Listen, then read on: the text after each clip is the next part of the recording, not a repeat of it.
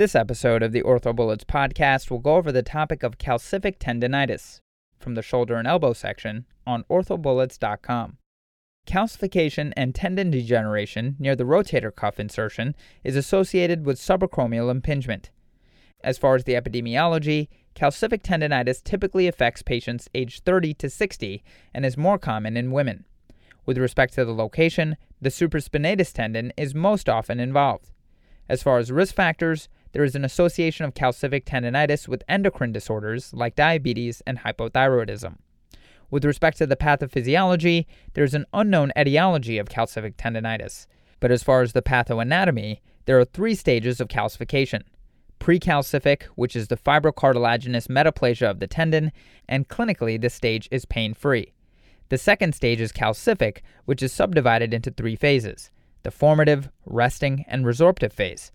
The formative phase is characterized by cell mediated calcific deposits, and this phase may or may not be associated with pain. Then the resting phase lacks inflammation or vascular infiltration, and this phase also may or may not be associated with pain.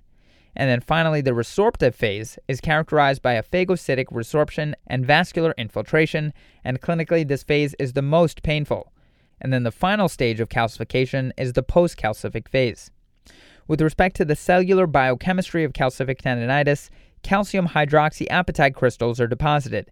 And the key molecular pathways involved in this process are the osteopontin pathway, cathepsin K pathway, and transglutaminase 2 pathway. There are two major classification systems of calcific tendonitis the Gartner and Heyer classification of calcific tendonitis and the Moll classification of calcific tendonitis. The Gartner and Heyer classification of calcific tendonitis has three types associated with it. Type 1 is a well circumscribed, dense calcification in the formative phase. Type 2 is a soft contour slash dense or sharp slash transparent lesion, and type 3 has a translucent and cloudy appearance without clear circumscription, and this is in the resorptive phase. The Moll classification of calcific tendonitis has four types. Type A is dense and homogeneous with sharp contours. Type B is dense and segmented with sharp contours. Type C is heterogeneous with soft contours. And type D has dystrophic calcifications at the insertion of the rotator cuff tendon.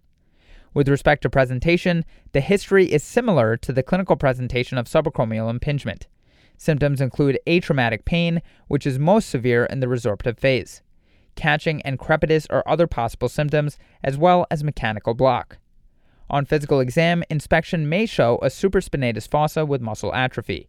With respect to motion, these patients will likely show a decreased active range of motion, scapular dyskinesia, and may be associated with a decrease in rotator cuff strength.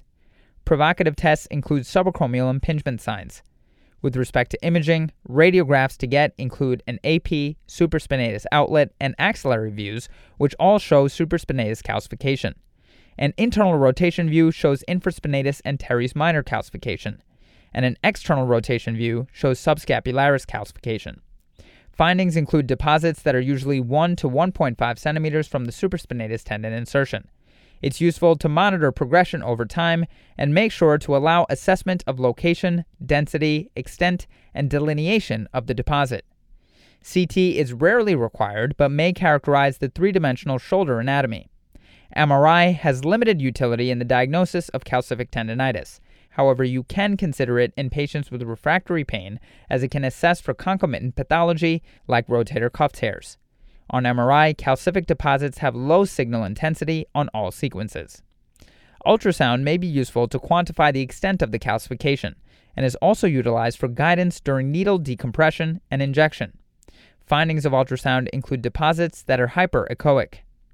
Treatment of calcific tendonitis can be operative or non operative. Non operative management includes NSAIDs, physical therapy, stretching and strengthening, as well as steroid injections. This is obviously the first line of treatment for all phases of calcific tendonitis. Steroid injections are commonly used but controversial, and the duration of relief is variable. As far as outcomes of non operative management, there is resolution of symptoms in 60 to 70% of patients after six months. And remember, there is increased probability of failure when calcific tendonitis is bilateral or patients have large calcifications. Deposits underlying the anterior third of the acromion is a poor prognostic sign for the success of non-operative treatment, as are deposits extending medial to the acromion. Extracorporeal shockwave therapy is indicated as an adjunct treatment. This is most useful in refractory calcific tendonitis in the formative and resting phases. Modalities include high versus low energy therapy, and as far as outcomes, there are dose dependent outcomes like high energy is greater than low energy in clinical outcome scores and the rate of calcific deposit resorption. High energy is also greater than low energy in procedural pain and local reaction, like ecchymosis. An ultrasound guided needle lavage versus needle barbotage is indicated for persistent symptomatic calcific tendonitis in the resorptive phase, and as far as outcomes, there are improved outcomes in patients with type 2 slash 3 calcific tendonitis versus type 1. For an ultrasound guided needle lavage, two needles are used to maintain an outflow system for lavage.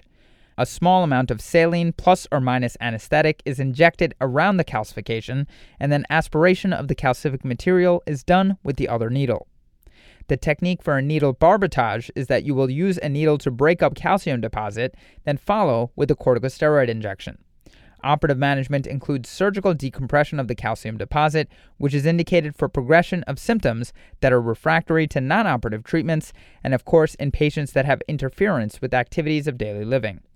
The outcomes for surgical intervention are good in short term outcome studies, but there are obviously longer return to work times with subacromial decompression and or rotator cuff repair. And remember, there's a risk of shoulder stiffness with operative treatment. As far as the approach for a surgical decompression of a calcium deposit, you can do this arthroscopically or with a mini open approach. You can do this procedure with or without a subacromial decompression or rotator cuff repair. Complications of calcific tendonitis treatment include recurrence, persistent shoulder pain, shoulder stiffness, and iatrogenic injury to the rotator cuff with operative treatment. Okay, so now that we've gone over the major points about this topic, let's go over a few questions to apply the information and get a sense of how this topic has been tested on past exams. The first question reads A 45 year old woman presents for evaluation of right shoulder pain radiographs of the right shoulder are notable for a large calcific deposit. T1 and STIR MRI sequences of the right shoulder show large hypointense lesions within the supraspinatus tendon.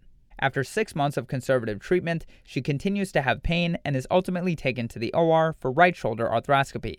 Material is debrided from the rotator cuff tissue and sent to pathology. What will pathology most likely reveal, and what is the next best step? And the choices are 1 calcium hydroxyapatite crystals, rotator cuff debridement, possible repair, and administer intravenous colchicine. 2. Calcium hydroxyapatite crystals, rotator cuff debridement, and possible repair.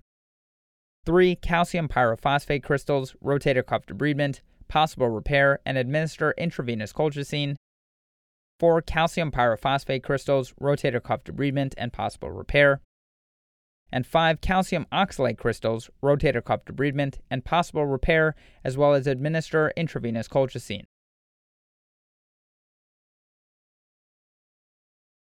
So the correct answer to this question is 2 calcium hydroxyapatite crystals, rotator cuff debridement, and possible repair.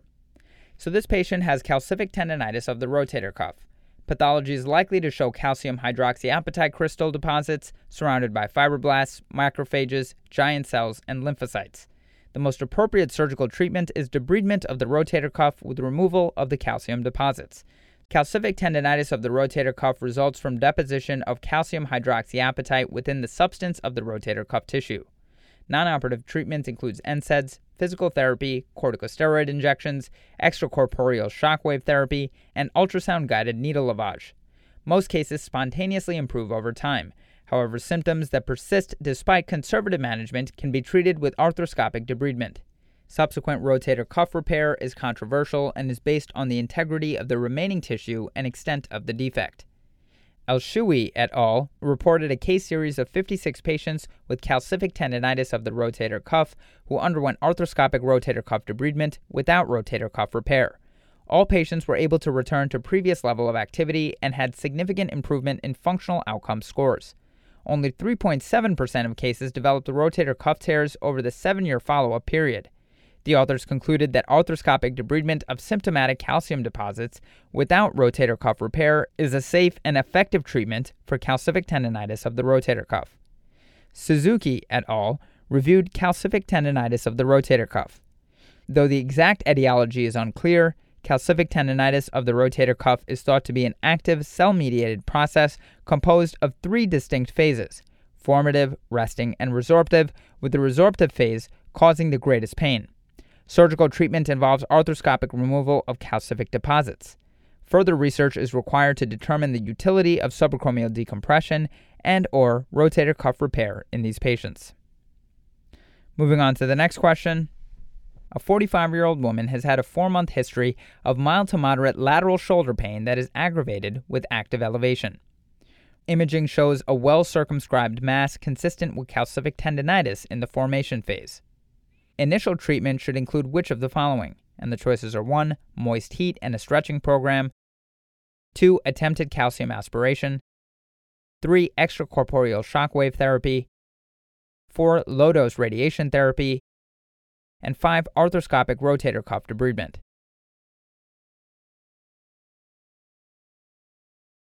The correct answer to this question is 1. Moist heat and a stretching program. So, pain in the formation phase of calcific tendonitis is not typically as severe as in the resorptive phase and is amenable to non surgical management. The calcific deposit in this phase is granular, making aspiration difficult to achieve. Extracorporeal shockwave therapy has been studied with numerous protocols of amount of energy and number of treatments. Its role in the treatment of calcific tendonitis is still poorly defined. Low dose radiation therapy has been successfully applied to calcific tendonitis in the past, but is not currently used because of concerns of malignant tissue transformation and success with lower risk modalities. Arthroscopic debridement of the calcific deposit can be considered in patients who have not responded to non surgical management. And the final question reads A patient has shoulder pain and dysfunction. The radiograph shows calcific tendonitis. If this patient undergoes shoulder arthroscopy, which structure is most likely to be abnormal? And the choices are 1. Supraspinatus, 2. Infraspinatus, 3. Glenohumeral articular cartilage, 4. Superior labrum, and 5. The long head of the biceps tendon. The correct answer to this question is 1. Supraspinatus. So the radiograph shows calcific tendonitis of the supraspinatus tendon. This is the most common structure involved in the disease process. Uhthoff describes stages of calcific tendinosis. The quote precalcific stage shows metaplasia of tenocytes into chondrocytes. The quote calcific stage has three subparts the formative phase, the resting phase, and the resorptive phase. The quote post-calcific stage is last. Two types are seen on X ray. Type 1 has a fluffy and fleecy appearance with a poorly defined periphery. This is associated with an acute pain and is usually seen during the formative phase of the calcific stage. Type 2 is characterized by discrete, homogeneous deposits with uniform density and a well defined periphery. This is seen in subacute and chronic cases. Persistent cases may respond to arthroscopic debridement of the deposits with a shaver or spinal needle. Sahayi et al. describes arthroscopic removal of calcifying deposits involving the tendon alone compared to those with additional osseous involvement. The results were similar in both groups. That's all for this review about calcific tendonitis. Hopefully that was helpful. This is the OrthoBullets podcast, a daily audio review session by OrthoBullets, the free learning and collaboration community for orthopedic surgery education. Keep in mind that these podcasts are designed to go along with the topics on orthobullets.com, and in fact, you can listen to these episodes right on the OrthoBullets website or mobile app while going through the topic. If you've gotten any value from the OrthoBullets podcast so far, please consider leaving us a five star rating and writing us a review on Apple Podcasts. It will help us spread the word and increase our discoverability tremendously. Thanks so much, and we'll see you all tomorrow.